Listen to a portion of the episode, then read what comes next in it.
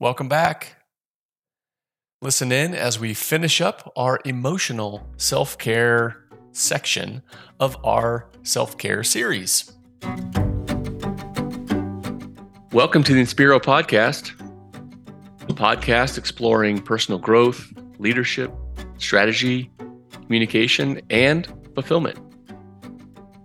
We are your hosts, Jason Luchtefeld and Bill Woodburn. I'm here as a dentist, transitioning into a career to help facilitate individuals and their organizations towards a more fulfilling future. Hi there, I'm Bill Woodburn, and I'm a licensed professional counselor and licensed marriage and family therapist in Austin, Texas. I'm fascinated by the way people come together to solve problems, whether that's couples or families, dental practices, or organizations.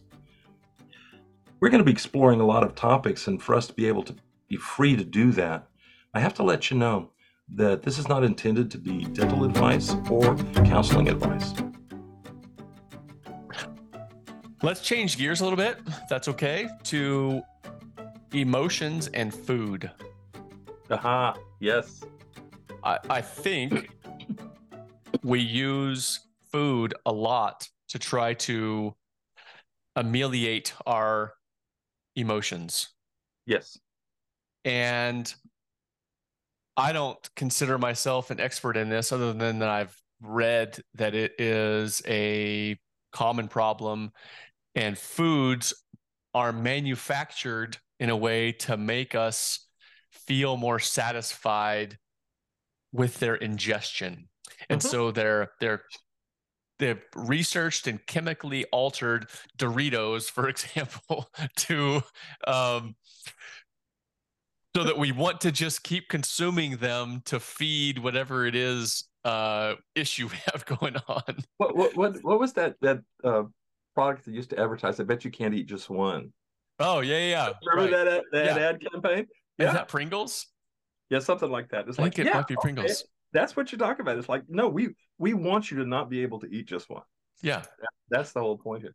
Okay, so why are we using food? Why why if I'm upset emotionally in some fashion, why am I going to food to try to uh, alleviate that?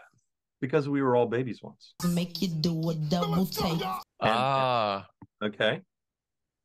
Food. It is so primary. Food, the soft warmness of the mother's breast, and all of a sudden, you know, it is it is everything that's right in the world if you're six months old. Hmm. You know, it this is this is the deal. Okay. That warmth, the rocking, the food. We're trying to go back there. And I want us to also take a look at that though, because if we need to go that far back to find something that's satisfying, we're passing a lot of opportunities on the way. That's a sign of real distress in my world. How far back in your development do you have to go to find comfort? You hmm. know, many of us go back a little ways when we're overloaded. I want to watch a movie that I've seen before that I that I enjoyed. You know, music. People will pull up some music. Yeah. I have my particular music. Okay, let's see. That's a that's that's going back a little bit in my development to find a comfort spot. I'm uncomfortable on the frontier right now. I'm uncomfortable pushing ahead. It's all right. I'll just move back a little bit to my favorite song or you know whatever. But what if we keep moving back and keep moving back and be, and the only thing that will handle it is something really basic and infantile and it's like wow no that's that's a sign of a problem. Hmm. that you weren't able to do it with the other stuff. A, a, a walk in nature just didn't do it for you. And you and and a little artwork didn't do it for you. It's like yeah no there's you need to look at why the other things didn't work and that could be a sign of real distress Along with that, I think there is a tendency to have food as a reward. I saw this in the office all the time. If you behave, we can go get McDonald's. If you behave, we can go get Dairy Queen. If you if you if you don't behave, we're not going to that place. If you're good, you get a cookie, yeah, yeah. which you know it's reasonable if they're eight. Now, if you're 48, it looks a little weird. But that's what, to your point about how far do we go back? It's if if we are upset and feeling we're uncomfortable with the way we're feeling, Mm-hmm. then we're going to go to potentially that reward that satisfies that feeling. And if that was McDonald's, then we're going to McDonald's every day Yes. if we're upset every day. That so that's why I'm trying to put that together. Does that make sense? Oh, it, Okay. it's absolutely. And an extra piece here that I want to bring up is people are surprisingly good at hijacking our uh, our, our emotional and physiological state of doing things. Now, often you and I both teach like the box breathing technique for people to be able to calm themselves. That's what I'm talking about. We we can as humans, animals not so much. Humans, we can actually intentionally say, okay, I'm going to breathe in order to calm myself. I'm going to use a technique. Okay, well, some techniques are better than others. What what's happening is, oh, I can go to McDonald's, and I can I can orchestrate my physiology to calm myself. For those of you out there that um, that are dealing with teenagers, saw an in- interesting study the other day that's determined that some teenagers have discovered that if they restrict their calorie intake and put themselves in a slightly deficient, uh, nutrient deficient environment, it's very calming. And so they're they, they're treating their anxiety by restricting food. It isn't a classic Wow. eating disorder it's it's it's more like self-medication that they have found a, a, a, a, an effect in their bodies that happens when you're you're low on calories. So human Uh, beings will figure out eating this makes me feel that way and drinking that makes me feel this way and we'll start to orchestrate it which is not necessarily bad but you do have to check and see what you're using to orchestrate and you also have to at some point say i think i need to just stop orchestrating and get back to my whatever my normal state is so i know you know who i am and what i'm doing here Yeah. So so that gets to then uh, uh, we we sound like broken records coming back again to self awareness, but that's really where we need to get to is once you understand that that is an outlet that has become more harmful than helpful, then one seek professional help. That's always uh, the first recommendation, and then we've also talked about some of the things you mentioned box breathing you briefly mentioned nature. I would like to talk more about that, the value of getting out in nature. And importantly, for maximum effect, it's leaving your device at home and go take a 10 minute, 30 minute, or three day walk in nature without your device. I uh, just read a study yesterday, actually, that, that they tested that looked at this and they found that um, one to three days in nature was hugely beneficial. And the majority of that benefit was nullified by people having their phones with them the entire time. Yeah. So I think uh, getting out in nature, some in some fashion, is a really good tool to help us alleviate some difficult emotions it's it's reminding me of you know one of my favorite places to go uh, camp is is Big Bend National Park down by the Rio Grande, and uh, over the last thirty years, I've backpacked and camped, and I love the desert down there, the mountains down there, and. And a few years ago, I went down and I was checking in at the ranger station and discovered they now have cell service all through the park. And I thought, damn. I was going down there partly because it was so remote that you actually had to be like up next to the ranger station to, to get any kind of you know signal uh it's like oh no you can get a signal anywhere well i appreciate the safety but i'm, I'm kind of bummed i'm frankly kind of bummed so now let's talk about the difference between, or maybe not a difference, a a hierarchy or a recommended approach to which technique to try to use. So what I'm getting at is we know we're experiencing an emotion Mhm. that's challenging. If we haven't labeled it yet, if we haven't get been able to identify it, Mhm. how much value is there in going out for a walk in nature? Like, do we need to identify it in order to get maximum benefit, or can we use whatever tool we want? Yeah, I I think we're a little ahead of ourselves because what I see out there, and the food thing is perfect, is a lot of people have gotten very good with food devices, whatever. Those things are not bad in and of themselves. We need food. Devices are very handy.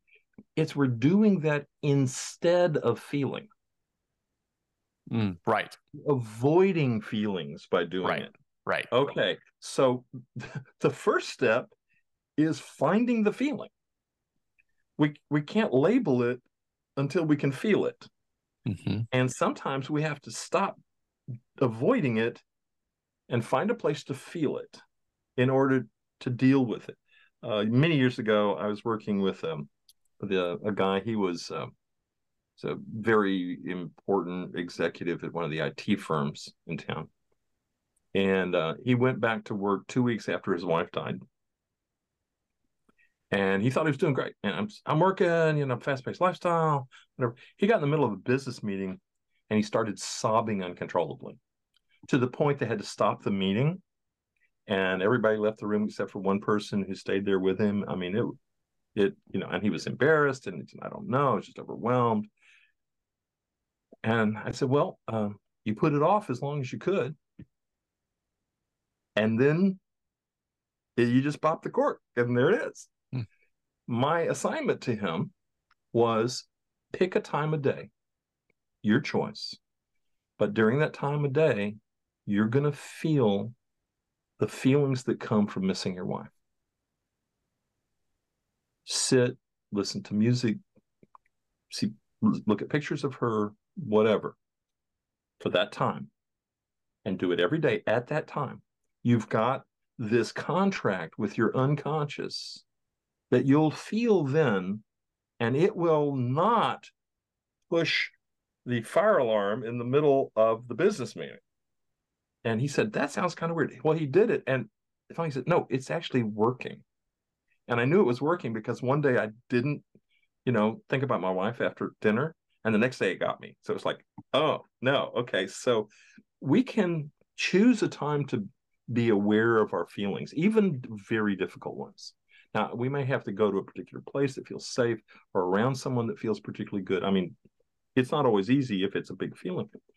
But if we don't feel it, then we basically give control to our unconscious to just do whatever. And now you don't know. And now you're feeling anxious because I don't know what's going to happen with my feeling of anger at the boss or my grief over the loss or you know I'll hold it as long as I can and then one one day the the cork will pop and it'll be all over the office. Ah, oh no. Better to get in touch with it. So number 1, get in touch with it. A walk really helps me get in touch with feelings. I walk away from my office, I walk away from my house, whatever the usual I walk away from the usual. I try to walk in nature or at least outside around the block and part of what I'm doing is relaxing enough to let myself feel what's going on in there. Okay. Hmm. Then I can label it. Then we can get into these things we've been talking about. The first step. I think that's worth restating that we have the unique capacity to regulate what we feel and and how we pay attention to it or not. And that can go pretty far. It, it, can be a pretty large bucket that we can fill before it overflows but it will overflow and so as you stated finding a time to empty our bucket a bit is is so valuable. And we're also talking about tools to increase the size of your bucket. Yes.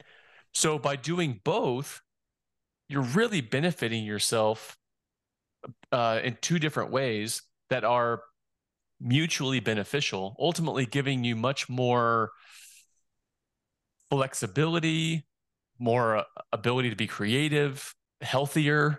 The other piece is that let's pick anger and grief because it works, it's very obvious with that. There, there are some healing processes in our emotions, just like there are in our bodies, that are kicked off by feeling the grief. And then our minds begin to start healing the grief. But if you never let yourself feel it, it never kicks off that corrective healing piece. And people come in six months, a year later, you know, and they don't know what's wrong with them. Well, you never got around to that. One of the cl- classics, and it happens a lot with guys. Um, there's there's a, a death in the family, and the guys go into okay, we got to plan the funeral, we got to, I'm the executor of the will, we got to, and and they, and while everybody else is grieving, they are making sure this all works, and they are not feeling it. They're they're getting it done, and then everybody else six months, eight months later is doing great, and they're falling apart because yeah, I get it. You had to do that, but you never activated that part of you that would have started the healing process. They all did. They cried, they wept, they hugged each other, you know, and and and their minds started the healing process. Yours didn't. So yeah, now you're behind. And by the way, now everybody's looking at you weird because you're crying and they're wondering, why is he still crying? It's been eight, nine months. Well, but it's not been eight nine months in the clock of healing. Uh, I'm going to talk about a particular use of shame that many of us get into. And I'm talking to all my fellow professionals here. Okay. There was a, a time back in dental school, counseling school, internship, residency, something that you just flat were tired. You've been working too long. You got one more thing to do. It's 11 o'clock at night but you need to do it for the course or you know the internship or whatever and so you got to figure out how to make yourself do it and one of the things that we do is we weaponize shame against ourselves by telling ourselves we will be truly despicable human beings and let everybody down if we don't do that tonight. And we get in the habit of shaming ourselves. This is a little different than my usual talk about how we learn shame from the outside. No, no, no. It's an epidemic among professionals is we learn how to shame ourselves to get shit done. As a motivational tool. A motivational okay. tool. I I shame myself to get it done. I actually had to unlearn this. Um, the, the story I tell is um, I went to Eastern Tennessee for counseling school. And one day, one fall day, I was writing yet another paper on a subject that people much smarter than I had written papers on, you know, and it was just to get the grade. And I look outside, it's Eastern Tennessee, and the world is a riot of colors from the changing of the seasons, and it's the air is crisp, and you don't get that in Texas. Okay, I mean, I I was I, like, oh my gosh, I'm in the middle of a real live autumn, and it's really here, and I want to go out on a hike, and I'm thinking, wait a minute, I got to sit here and write this paper. I have to sit inside with this computer, write the paper. Well, the first thing I, I tried was fear, you know, which is, you know, oh my gosh, you know, if you don't do this, you know, your GPA is going to tank and, and uh, that didn't work for some reason. So uh, I went on to shame. You, you you dragged your family halfway across the country to you know go to grad school and you know da, da, da, da, what sort of person are you and and it really was and you know what that didn't work either And I sat there and I said, Well, Bill, you want to be a counselor or you don't want to be a counselor? And if you don't, that's fine. We will pack the family up and move back to Texas and we can blow this off. But if you want to be a counselor, you need to write this paper. And so I substituted making a decision for either weaponizing the fear or the shame to force myself to do something that I didn't want to do. It was a way out for me because I had gotten very good at shaming myself to get that one more thing done that I needed to do. I go out and visit dental offices and I'm I'm talking to dentists that have are very high achievers and have gone through lots of schooling and lots of stuff and have built a terrific practice and are very good at shaming themselves. And they're they're they are masters at it and they know exactly the buttons to push, exactly how to how to, you know, tie the cat of nine tails so they can beat themselves to drive themselves on. And it's really sad because they feel like they've achieved so much and they don't know why they feel so miserable at the same time. And the more they achieve, strangely enough, the more miserable they feel. I said, yeah, well, but the way you're achieving is by damaging yourself and damaging your feelings. And so, you know, it looks like the success should make that work. It's not going to make you feel any better. You have to make yourself feel better. And then the achievement will feel good. So that's my story for the day. so how do you break that cycle? So how, how do you go from achievement based on shaming oneself to achievement based on merit? Make a decision. Just get used to making actual decisions. And the best way to do it is start to make uh, don't let decision points go by by just being on cruise control. What do I want for lunch today? Oh yeah, I'll just grab. No, wait a minute. What do I actually want? for lunch today. Make a decision.